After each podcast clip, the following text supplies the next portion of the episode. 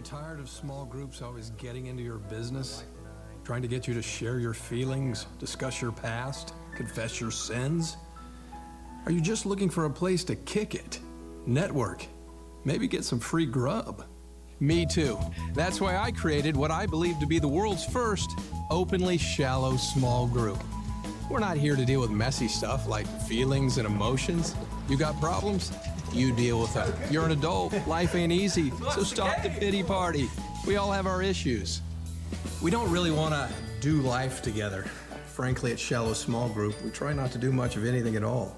You'll never hear us use the term unpack that thought. We're sure it's packed away for a really good reason. And you'll never hear us use the term accountability unless you're talking about someone who deals with numbers. Hey, dude, thanks for doing my taxes. You have great accountability. And spiritual growth. Who wants growth? I had a growth removed last week. It wasn't pleasant. There's no pressure here to remember each other's name. What's going on, buddy? Oh, hey man, how's it going? That's going good. Hey, Chief. Oh, dude. Captain, what's going on? We know you have a name, and that's the important thing. Group discussion? You got tickets to the big game? Sweet. Let's spend some time on that. Oh, you and your wife are struggling financially? There's tension in the relationship? Uh, that's not really the vibe we're going for. We avoid conflict like the plague. Wants cake. Come on and get it. And there will never, ever be an awkward silence. That's our guarantee to you. We hate bad theology as much as the next guy, and we know the surest way to prevent bad theology is to avoid theology altogether. And outreach? This is the only outreach you'll ever have to do. Some people say we're superficial. But hey, the word super isn't superficial. I mean, who doesn't want to be super? Shallow, small group. Because when things get too deep, people drown. Won't you join us?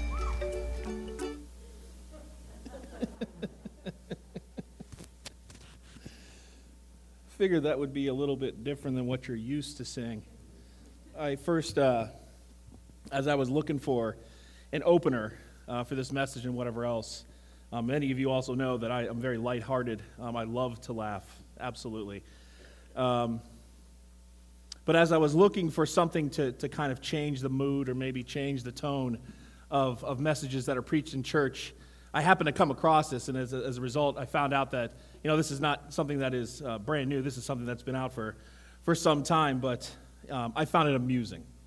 Um, and I think sometimes we may lose uh, that every once in a while uh, the, the ability to laugh. Okay? There's a lot to be said about something that's funny. So, um, this is not one of those messages. This is church. I don't want you to laugh at all. There's no laughter. This is serious business. Okay. Amen. That's right. Well, I'm glad you guys are here. Um, I trust that everybody had a wonderful Thanksgiving. Thank you for those that have decided to show up today uh, to study God's Word and to, uh, to hear what God has prepared. Um, and I'm just going to ask, you know, how was your Thanksgiving? Did everybody get enough to eat? Did everybody get a chance to, to spend time with family and to kind of reconnect and, and get yourselves, uh, you know, away from work and, and, and really just kind of get filled up with just with one another's time. Hopefully you did because I know I did. We had a great trip to New York. Um, we tried to spend as much time possible with my in-laws up there. Uh, we spent some time with my sister-in-law who just completely outdoes herself every single time uh, with, with too much food. And so we, uh, we just, had a, just had a blast and just, just thankful to be back here. It, it was absolutely, absolutely. So I wanted to talk to you today um, about this, this idea and this concept of, of being available and how important that really uh, is in the Christian walk. You know, the game had just finished up, and all the plans were set. I found myself traveling back home with my brother, uh, and what lay before me was this opportunity to have a bunch of fun. You see, when you're 10 years old, your best friend is your entire world right? I grew up with my best friend, which that's well, you, you couldn't separate us. We were at baseball games together. We went to school together. Uh, we spent the night at each other's homes. It was the time of our lives. Except there was a little bit of a problem. Somewhere around the third inning, when we had decided that we were going to spend the night at each other's house, we forgot to mention to our parents that that's what we were going to do. Now, my friend was the type of guy that, you know, you go over to his house and you know, you may stay up a little too late. You may eat some of the wrong foods. You may get a chance, an opportunity to watch some of the wrong movies. The one thing that I was looking forward to, however, at 10 years old, was getting together with my buddy, grabbing our fishing poles, hopping on our bikes, and going a couple blocks down at about 1 or 2 o'clock in the morning. You see, when you go down there, we grew up in a different time then. When we go down there, we went fishing. This opened up to this amazing uh, space. We would go through this guy's yard, and it would open up into this enormous bay with this massive seawall attached to it. This old rickety dock with fishing lights that were at, uh, on, on either post, right? And so we would spend time, hours and hours, just down there in the middle of the night, just fishing and having a good old time. This is something we did on a regular basis, and I was looking forward to doing that. The only problem was my parents didn't know, and I needed to make sure that this was a cool thing that we can get this done. So as soon as I hit the door, I go right to the phone, right? I grab the phone and I start dialing. Two. I'm dating myself, aren't I? For those of you who've never had a rotary phone, I'm dating myself. Two, six. No, that's not it. Hang it up. Two, six, two, one, one, one, four. Busy. Oh, well, let me try it again two, six, two, one, one, one, four. Busy again. He wasn't available. Well, no matter. I'll, I'll try his parents' line. Two, six, two, one, two, one, three. And that's busy too. So I hung up the phone. I, I, I figured, I'm not going to have a chance to do this. And then what starts to re- I started to realize in that moment was all this fun that we had had before, this, this memory, this euphoric uh, position of, of just going out and enjoying ourselves, I was gonna I might miss out on that. And that started to worry me. Let me ask you a question. Have you ever worried about missing out on something so profound that kind of gives you that anxiety? Today we're going to look at the book of Isaiah, specifically Isaiah chapter 6, verses 1 through 8. And in the text, what I hope to see happen is that we'll see that one man's experience with the Lord changed his life forever. It is my hope that after this, that you'll be able to answer the question personally, are you available? So turn with me, if you will, to the book of Isaiah, chapter 6. It's in the Old Testament. Um, if you didn't bring a Bible, it's not a problem. We're going to have the slides up here for you guys to follow along. If you don't have a Bible and you have a phone or you have a tablet, pull it out. Get it out in front of you to the book of Isaiah, chapter 6, verses 1 through 8. And before we go ahead and do that, I want to give you some kind of context. I want to give you a little bit of background, okay? Uh, I want to talk a little bit about the book itself. I want to tell you, I want to talk about what's going on in general in the region where this takes place. I want to talk a little bit about the person who Isaiah was. And so during the years that kings ruled Israel and Judah, God spoke through prophets. Although some prophets predicted future events, their primary role was to speak God's people back to Him. The most eloquent of these prophets was Isaiah, who analyzed the failures of the nation around him and pointed to the future Messiah who would bring peace to the nation and all the earth. Isaiah spoke more than any prophets in the greatest nation of Israel, which would enter into the second advent of the Messiah. You see, these years in Israel's history, around 739 to 680 BC, were a time of great struggle, both politically and, uh, spiritually. The northern kingdom of Israel was deteriorating politically, spiritually, and militarily, and finally fell to the Assyrian Empire in 622. Now, the southern kingdom of Judah looked as though it would collapse and fall to Assyria as well, but it, stood, it uh, withstood the attack. In this political struggle and spiritual decline, Isaiah rose to deliver a message to the people of Judah. His message was simple it was that they should trust God, whom promised a glorious kingdom through Moses and David, and not to rely on any of the on, on Egypt or any other foreign power. Rather, the Lord Himself would pr- protect Israel and be its defender. Simply put, Isaiah's primary purpose was to remind his readers of that very special relationship that they had with Yahweh.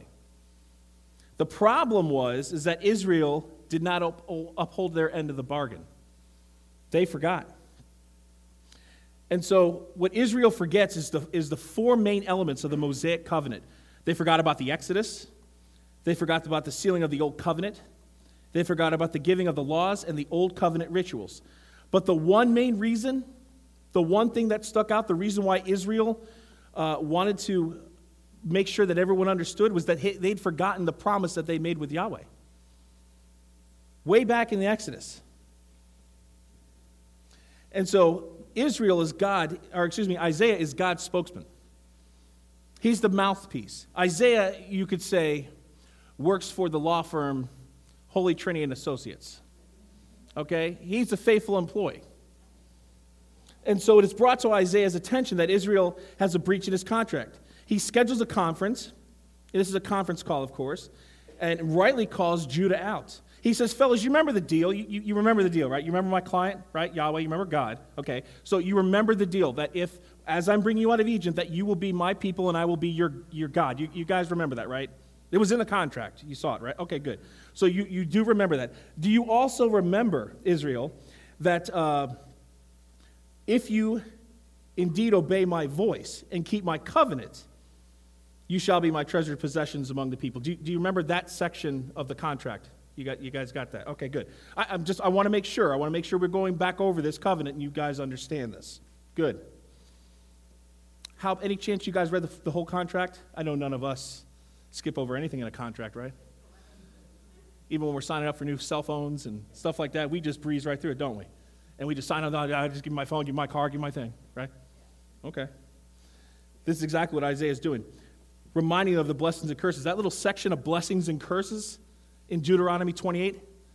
Did you guys remember signing that? Uh, okay. Now, since you're in breach of contract, my client, who's beyond fair and just, is willing to give you another chance. He kind of figured, sort of remembered, you know, and, and said to himself, you know, these guys might make a mistake. So I'm here, Israel, to give you guys another shot on behalf of my client. On behalf of Yahweh, I'm going to give you guys another shot. And I'm going to remind you so you don't forget it. So, the person, let's talk about the person real quick, okay, of, of Isaiah. We already know that has establishment, right? He works for the greatest law firm in the land, right? He, he's, that's what he's there. He's the, the Lord's mouthpiece. He's a prophet who served the southern kingdom of Judah. His father is Amos, okay, who was the brother of Amaziah, the king of Judah, who served just prior to, okay? Isaiah comes from a royal line, but the Bible isn't clear 100%. I wouldn't say it's dogmatic um, that he's cousins with Uzziah. There's some suggestions that hint at the fact that he is cousins, but we know that Isaiah takes his place as priest and prophesies for four of the Judean kings Uzziah, Jotham, Ahaz, and Hezekiah. Okay, we good with that? And so now, where we find ourselves in the book, the book of Isaiah opens up with a vision that concerns Judah and Jerusalem that's given to Isaiah. He addresses the rebellious nature as they have turned their back on Yahweh, as they worship meaningless sacrifices to, in God's temple in Jerusalem. And in doing so, they've alienated themselves from Yahweh. And so, in the five chapters leading up to that, you find the sin judgments. And now we find ourselves at the footsteps at Isaiah 6 when Isaiah is ready to be commissioned. Are we good with that? Everybody know where we are? Uh, we haven't left, lost anybody yet. Kids, you still awake? I'm going to be calling on you guys because I'm going to need your help here later on, okay? So let's read Isaiah 6 verse 1.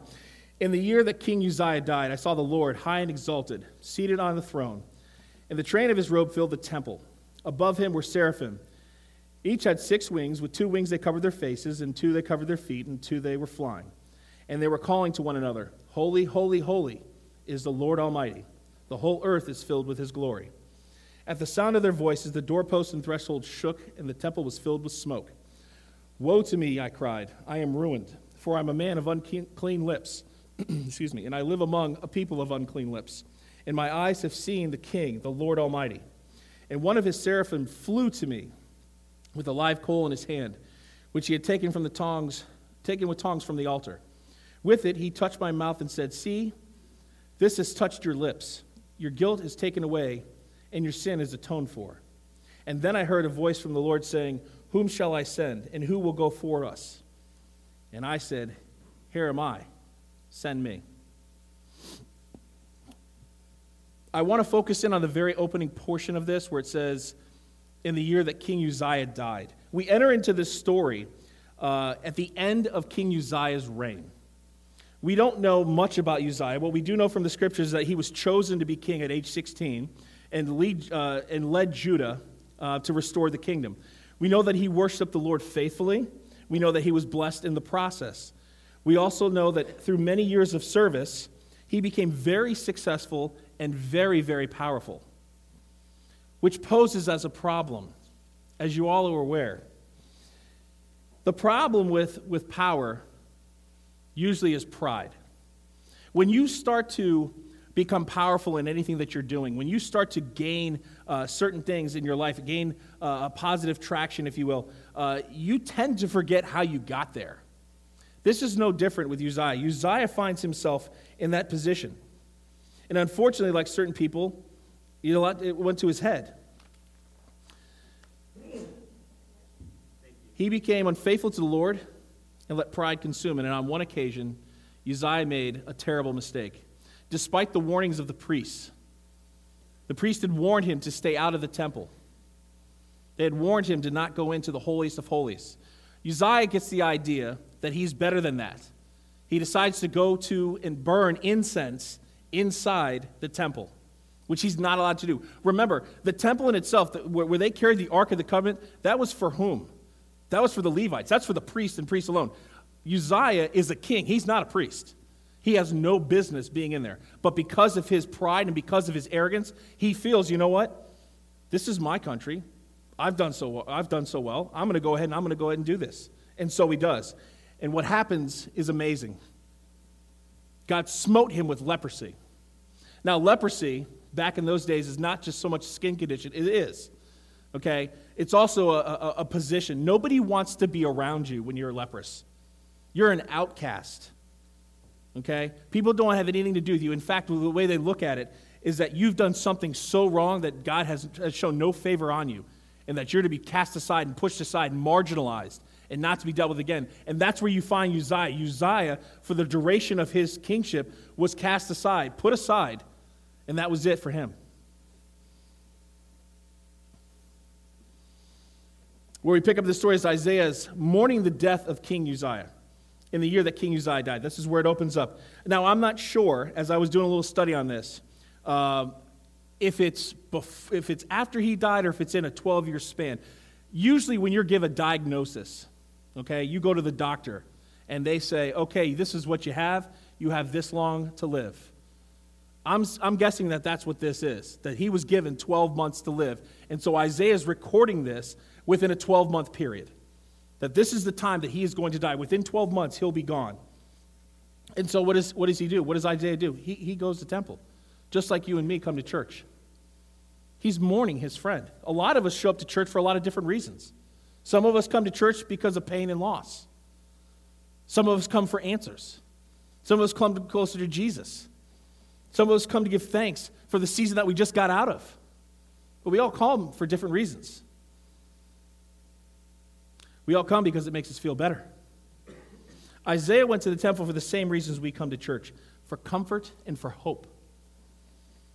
He finds himself making his way through the entrance, preparing to meet God, and is filled with need, hoping that the one who created all things will draw near to him as Isaiah draws near to God. This is what he saw. I want you to pay very close attention, church, because as I went through Isaiah 6, 1 through 8, it sounds as if I skipped over things. It sounds as if I just kind of read it, kind of, meh, like I'm reading a book, like it's no big deal, on to the next chapter. There is a tremendous amount of learning, knowledge that is in this. Pay attention to what he saw. Let me take you there for a second. In verse 1 through 3, while there, I saw the Lord, high and exalted, seated on the throne, and the train of his robe filled the temple. With him were seraphim. Each had six wings.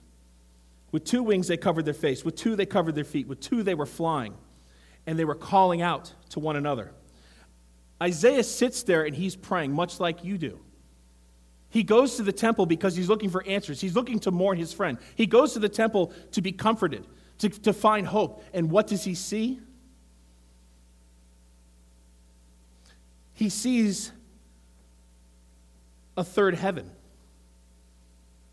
You say third heaven. Yeah, let me help you with this. There's a first heaven, there's a second heaven, and there's a third heaven. Later on, Paul in 2 Corinthians 12 2 will talk about this third heaven. So, what happens as he goes into the temple is Isaiah is teleported into the throne room of God, which is the third heaven. and he sees the Lord high and lifted up. He literally was in the presence of Yahweh. The scripture's not clear on how this happens. This has happened before, if you can recall in, in the Old Testament, that this theophany, this, this revealing of God to mankind, has happened on, on a couple of other occasions. But this is one in particular that he won't forget. So he's standing there before the Lord of hosts. Isaiah observes a couple things. This is what he saw. Isaiah observed that Yahweh was seated high and lifted up and sitting on his throne. His long robe fills the temple courts. And as he looks around the room, he realizes something. He's not alone. Verse 2 Above him were seraphim each with six wings. Two wings they covered their faces, two they covered their feet, and with two they were flying. Please note that nowhere else in the Bible, except for here and in verse 6, are seraphim mentioned. Seraphim are a certain classification of angel, angelic beings that are made. Seraph or seraph is the Hebrew word meaning it's, it's one angel, it's, it's a singular form. Seraphim is plural. They don't have S like we do in English to make it plural. It's im, like cherub, cherubim seraph, seraphim. This is a multitude of angels specifically found in the throne room of God. Nowhere else is it mentioned in the Bible, only here. A very special classification. And with two wings, they covered their faces, and with two wings, they covered their feet, and with two, they were flying. If I had to guess as to why they're covering their or their feet and their faces, I'd argue that they're too humble to be in the presence of a holy God. These are created beings like we're created. For us to stand in front of God, it's going to be like these guys. It would just be next to impossible. You don't feel worthy. You don't feel, you feel humble.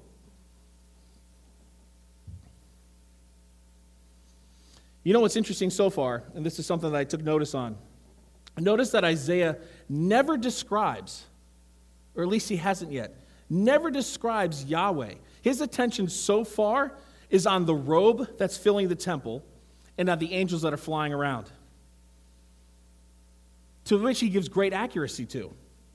Perhaps Isaiah is feeling like the seraphim, unable to, to gaze upon the holy God. Verse 3 And then they called to one another, Holy, holy, holy is the Lord Almighty. The whole earth is filled with his glory. And at the sound of their voices, the doorposts and the threshold shook, and the temple was filling with smoke. At this point, he's forgotten why he's there. I'm going to argue that. His mourning for his king has taken a back seat to what he's witnessing. He's trying to keep this all together. And all of a sudden, the angels begin calling back and forth to one another Holy, holy, holy is the Lord Almighty. The whole earth is filled with his glory. Can we try something today? And kids, this is, this is your turn. Now, I know your mom and dad probably tell you to be quiet in church, and you guys are doing a fantastic job. I'm going to go ahead and I'm going to strip that away, and I want you to be as loud as possible. I'll say that again as loud as possible. Okay, you guys cool with that? You have my permission, all right? On this side of the room, I want you to say, and, and, and parents get involved too holy, holy, holy. Then over here, we're going to say holy, holy, holy. Let's do it a couple times. Go with me. Holy, holy, holy, holy, holy, holy. Again, holy, holy, holy. Again, holy, holy, holy. Good. And the Bible says in verse 4 that the very foundations, the doorposts, in fact, the very foundations that Isaiah is standing upon, shook. Shook just simply by the sound of their voice. Now, I've been to a lot of sporting events. And sometimes I've been to events where I can barely hear the person next to me. Have you ever been somewhere where someone is saying something back and forth where the foundation shook? Doorposts. This stone temple is rattling, it's deafening. It's like a sound of a thousand Niagara Falls. You can't even think, your senses are overwhelmed. My friends that are from California who've lived through any kind of earthquake would say that this probably hit on a 7.6 on the Richter scale, shaking trembling as they call back and forth. If it's not enough, to see the Lord high and exalted with his train, his robe filling the temple. That these angelic creatures call back and forth to one another, that the ground is shaking on their feet. The temple is filling with smoke. Put yourself in Isaiah's shoes for just a second. Best guess Isaiah's wide awake. This is not business as usual. This is not something that he's used to seeing.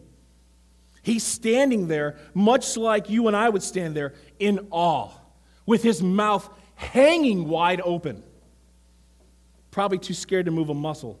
His pulse quickens. His senses are on overload. No one up to this point could have even begun to explain what this would look like. He's frozen. Daniel had a similar experience like that back in Daniel 10 when the angel came to visit Daniel. Do you guys remember that story? When the angel came to talk to Daniel, Daniel couldn't stand up, let alone talk. And this is, these are angels. He's in front of the Lord of hosts.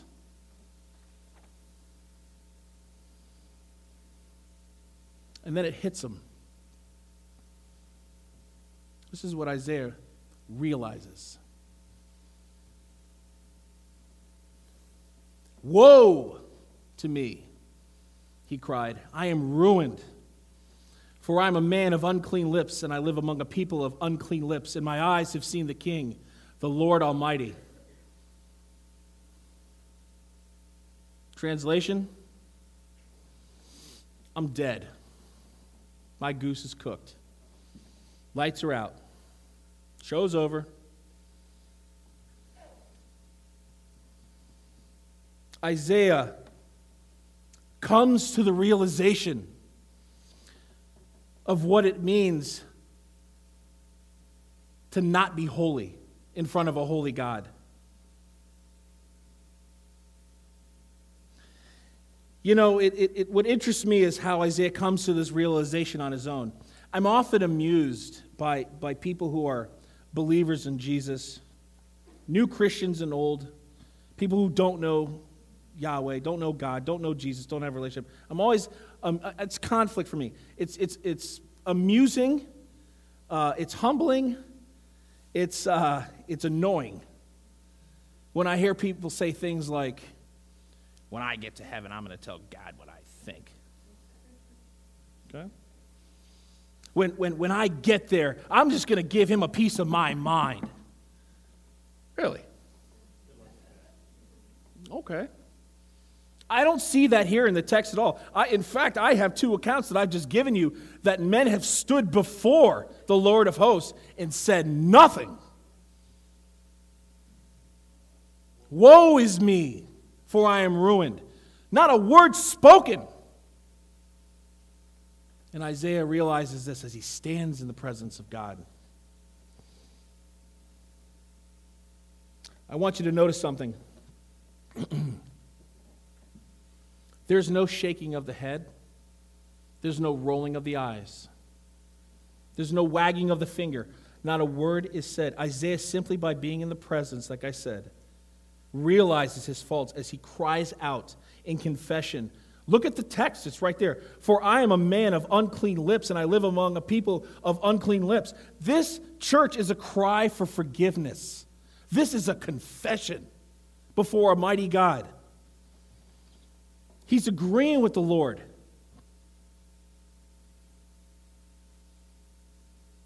He's agreeing with the Lord that he missed the mark and that he sinned. In that moment, Isaiah is in need he needs to be forgiven.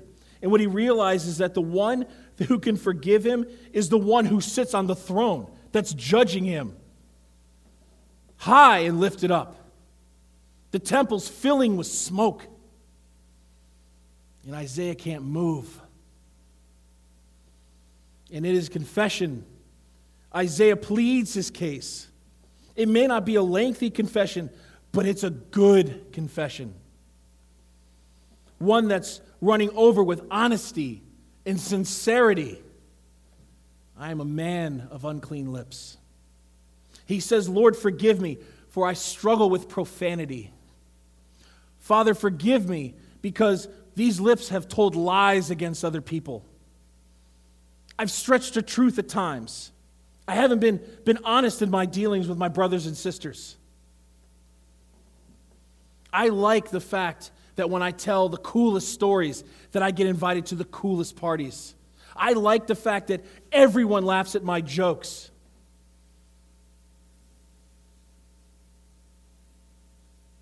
Unclean lips can manifest themselves in different, different ways in our lives. But one thing is true Isaiah realizes this without a word spoken.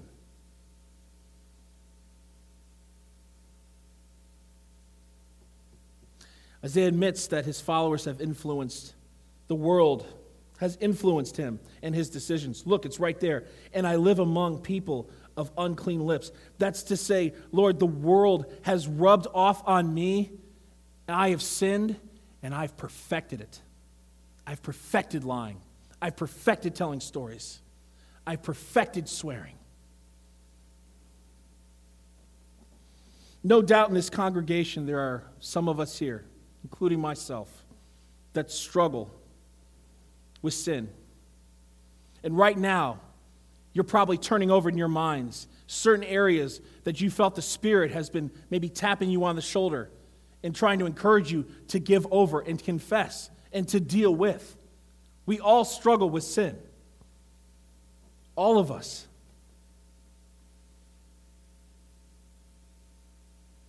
I hope that you take time to consider what areas you're struggling with and bring that before Holy God.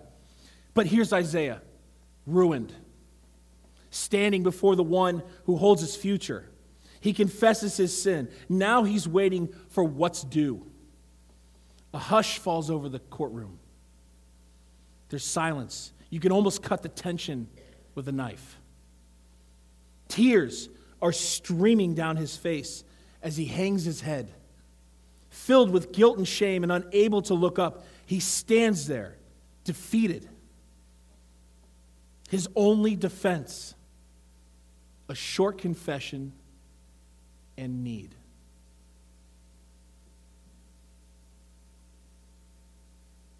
In one hand, a short confession. In the other hand, need. He literally has nothing else to offer as defense. You see, folks, that's what we bring to Jesus in our sin. Those are the only two things that we can offer a confession and need. That's all you bring. That's all you brought before you were saved. You didn't bring him anything. He doesn't need anything. That's the whole point of being self sufficient. You don't need anything.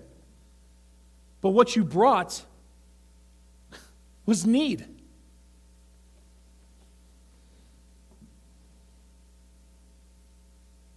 Watch what happens next. What is God's response? Verse 6 Then one of the seraphim flew to me with a live coal in his hand, which he had taken with tongs from the altar. With it, he touched my mouth and said, See, this has touched your lips. Your guilt is taken away, your sins atoned for. I love this verse. Look at it with me. Then, when you see then, ask when. When? Uh, what a transition. Then, notice how Isaiah is waiting for a response. No one has spoken a word. Right away after his confession of sin, one of the seraphs flies towards him. He brings with him a burning coal. Leviticus 6:12 talks about this fire from the altar. The, uh, but the, the altar, the fire must uh, be kept burning. What's interesting is where the altar is placed. Just before the outside of the holiest of holies. That's where the Ark of the Covenant and the presence of God was in the temple. Only a veil separated the two rooms. And the altar of incense burned morning and night to symbolize the removal of sins before the priest entered into the presence of God. That's what Uzziah got hit with. He went in there to do that, and he had no business in there. And God hit him with leprosy. This encounter, I believe, is one of those coals from that burning altar. Verse 7 the seraph takes the coal from the altar and places it on Isaiah's lips, like the sound of a red hot, burning iron.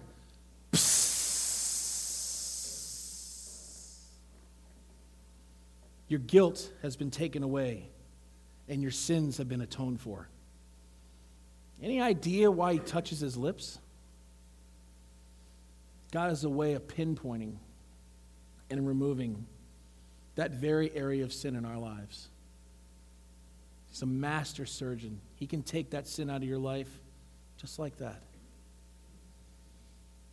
The courtroom scene plays out. The judge has reviewed all the facts of the case. He's considered the arguments, and he's ready to render his decision. Isaiah stands there, head hanging, hand shaking. Not guilty. I find the defendant not guilty on all charges. Isaiah, you're free to go. Just like that. Isaiah can't believe his ears. The judge has shown mercy upon him. He exhales sharply with the emotion still very real to him. Tears of shame and guilt have been replaced with tears of joy, unspeakable joy. In that moment, the weight of sin has been removed, restitution paid for. He's a free man. And just after the verdict is read, verse 8 Then I heard a voice of the Lord saying, Whom shall I send? And who will go for us? There it is again. Then ask yourself when. When? Right now, immediately after Isaiah's sin has been removed. Yahweh asks an interesting question Whom shall we send? Who will go for us? What makes it interesting is Isaiah is the only one standing there. He's the only guy. It's not that as God's asking this question that he doesn't know or he hopes. What he's doing is he's giving Isaiah another opportunity. Now that he has been cleansed, your opportunity to serve is upon you. Will you go? Is the question. And what's Isaiah's response? Here am I, Lord. Send me. Here's a man who went into the temple for answers, has his sins revealed, only as a confession and a need for a defense. He asks for forgiveness and is restored to a righteous standing with God. Does any of this, church, sound familiar? Because it should. Don't we come to church for answers, get convicted by the Spirit, only then to confess, only then to confess and have a need as a defense? Ask for forgiveness and then we're restored? We do this week in and week out. Isaiah accepts the calling of service. Remarkable passage. Remarkable. Let me call your attention to a couple details that we've left out. As Isaiah accepts this opportunity, as he, as he raises his hand and says, I'll go, send me. This is early on in his ministry. Isaiah is a young man. He, he doesn't know uh, what's going to happen down the road. He doesn't know that he is going to, to write 66 chapters in what's the largest book or one of the largest books in the Old Testament. He has no idea how God's going to use him to talk about the Messiah. He has no clue about that. He has no idea that he's going to marry a prophetess and that they're going to have two sons. His whole life stands before him. Send me. Why? Because he was available.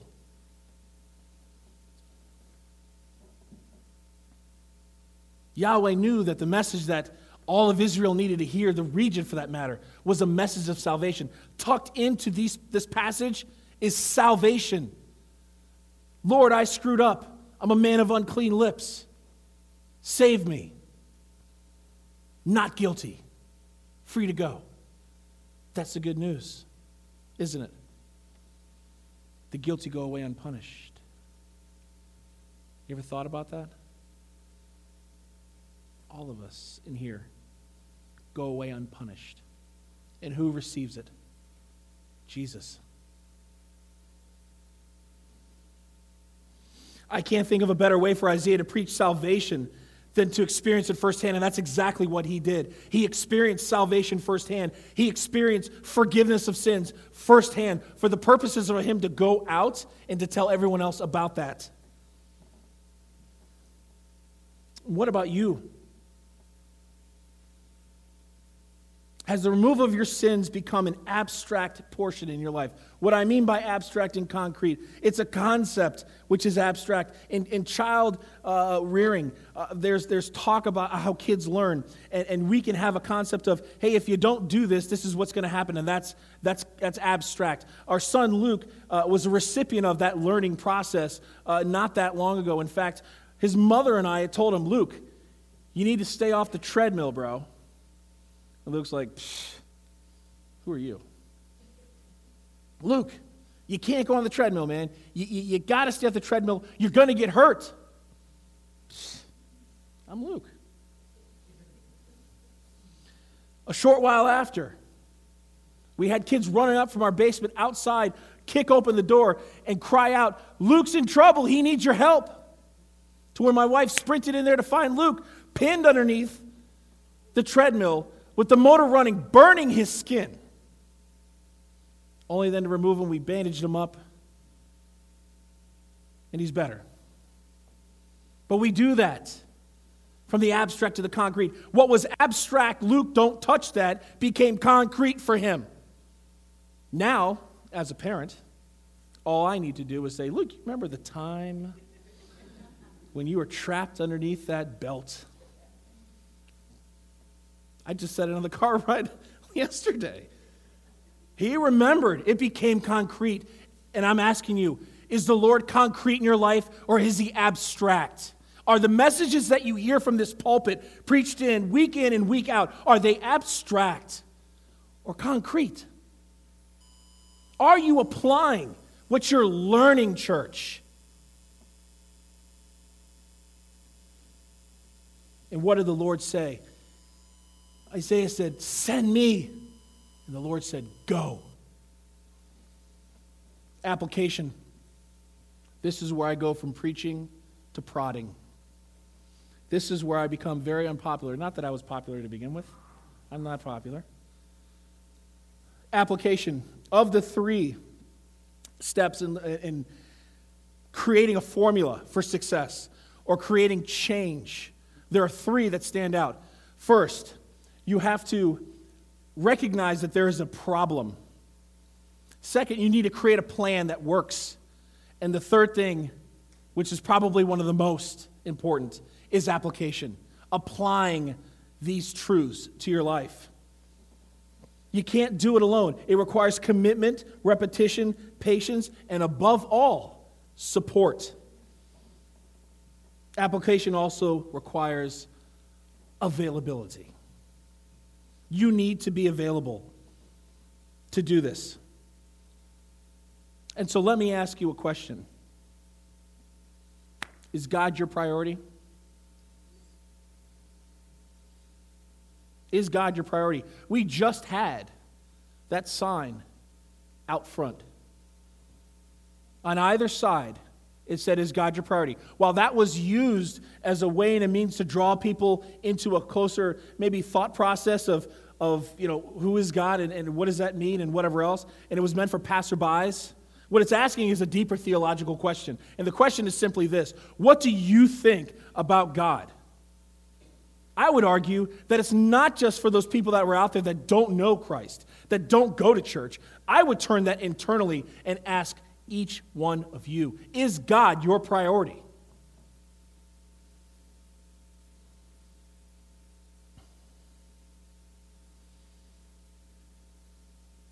Where does he rank in your day to day?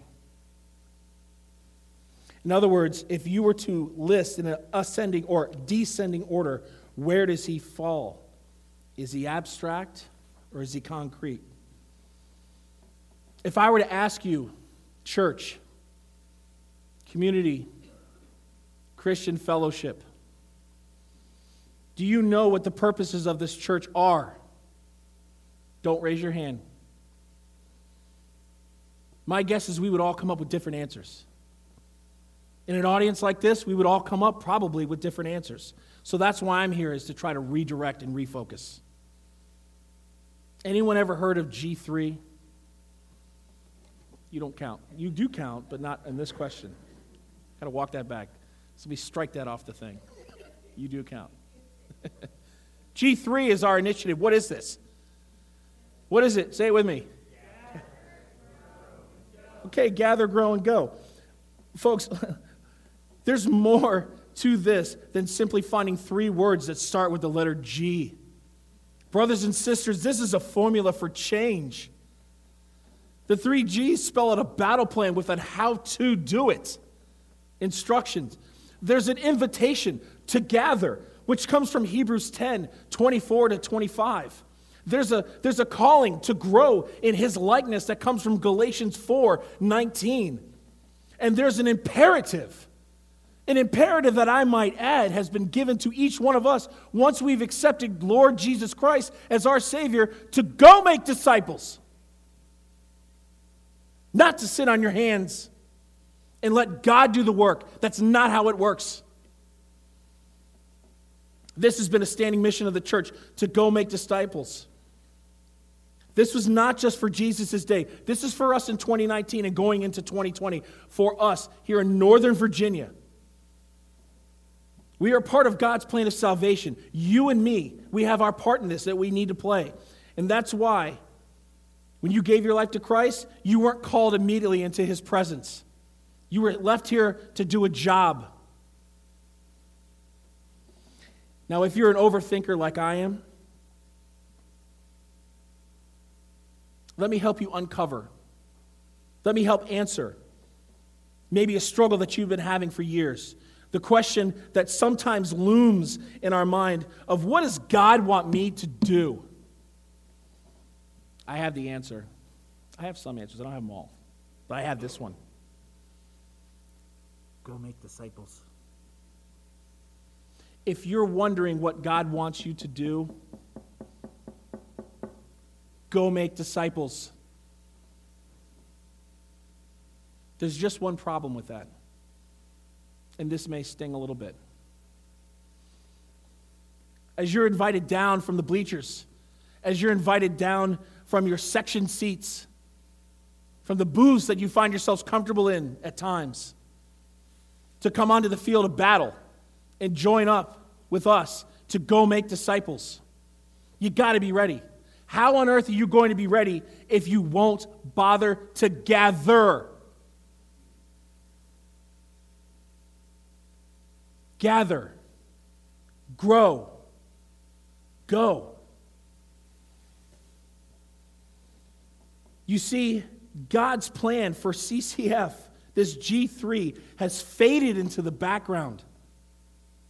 It would seem that this once battle plan has been rolled away and placed out of sight. What was once handed down as means uh, to remind those who have a divine mission is at risk of being forgotten. Unfortunately, it's become white noise to us and un- uninteresting to others. Brothers and sisters, I ask you, what have you allowed to take the place of this mission? What keeps you from answering the call? Who will go? Are you too busy? Do, do you have other plans? Do you say, I'm going to sign up for the Bible study and then don't show? I don't mean one time, I mean all the time.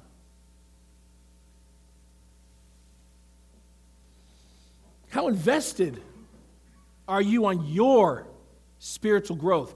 You're not, hear me say this, church, you are not going to grow through osmosis. You are not going to sit in those chairs and magically, boink, grow. You have a, to put an effort into that growth. It's not enough to sit there and listen and absorb like Thanksgiving dinner, then to pass out on the couch and get up and eat more which is what we do sometimes when come to church. We come to church and we consume and consume and consume and consume and forget to tell other people where to consume, where to eat, where to grow.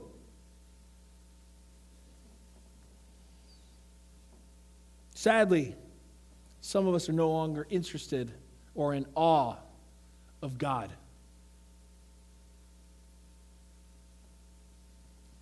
What's replaced your first love? I'm not here to tell you what you're not doing. That's not my job. I'm here to remind you, like Isaiah reminded Israel I am not a prophet, nor the son of a prophet. I don't even know a prophet other than Isaiah and a few other ones in the Bible. I have not been gifted with the gift of prophecy. I'm here to call your attention, you church, to your special relationship that you entered into when you accepted Jesus Christ. That's my job. Because I also work for the Trinity, associates, attorneys at law. Will you go?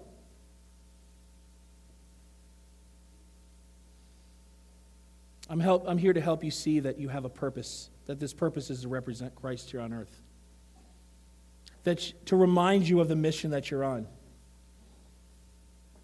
You do have a purpose.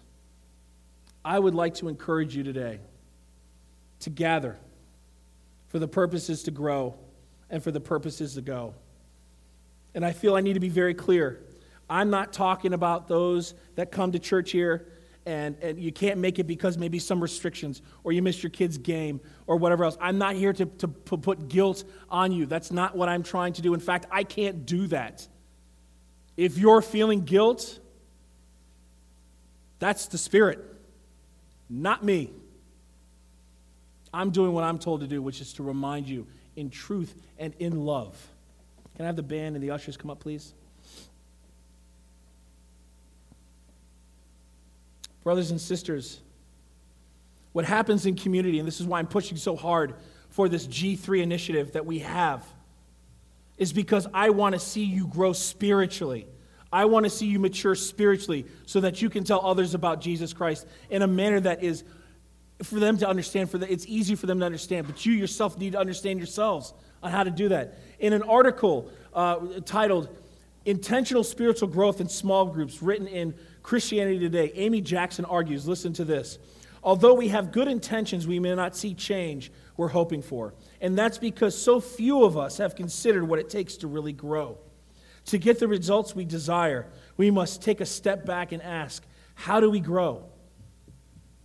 If we're to be intentional in our formation, we must understand the process. Essentially, all growth begins with a desire, a yearning for a change.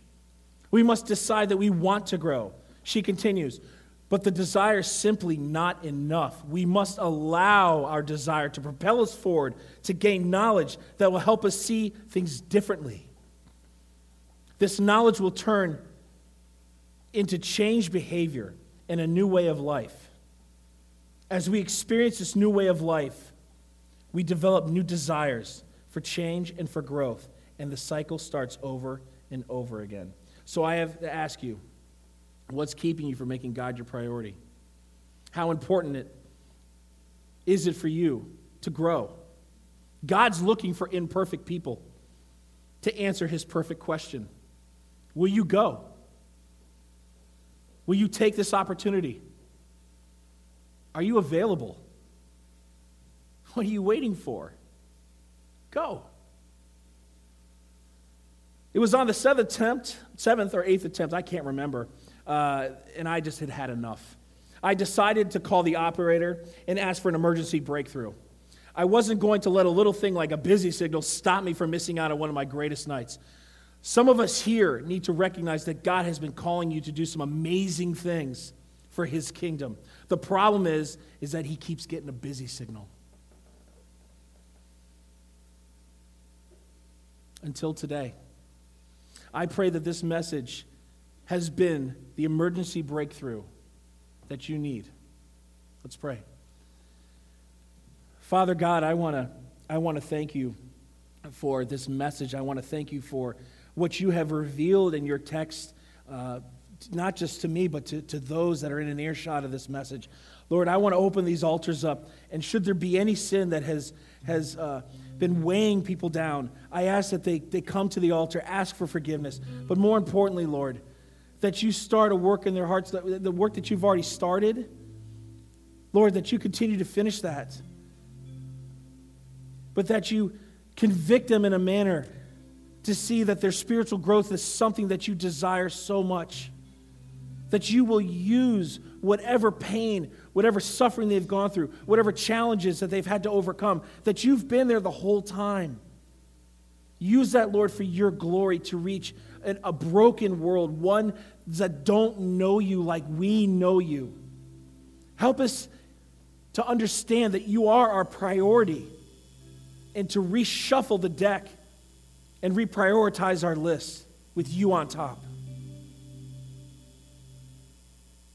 Father, we love you. We owe everything to you. We ask this in your Son's name, in the name of Jesus Christ, I pray, and through the power of your Spirit. Amen.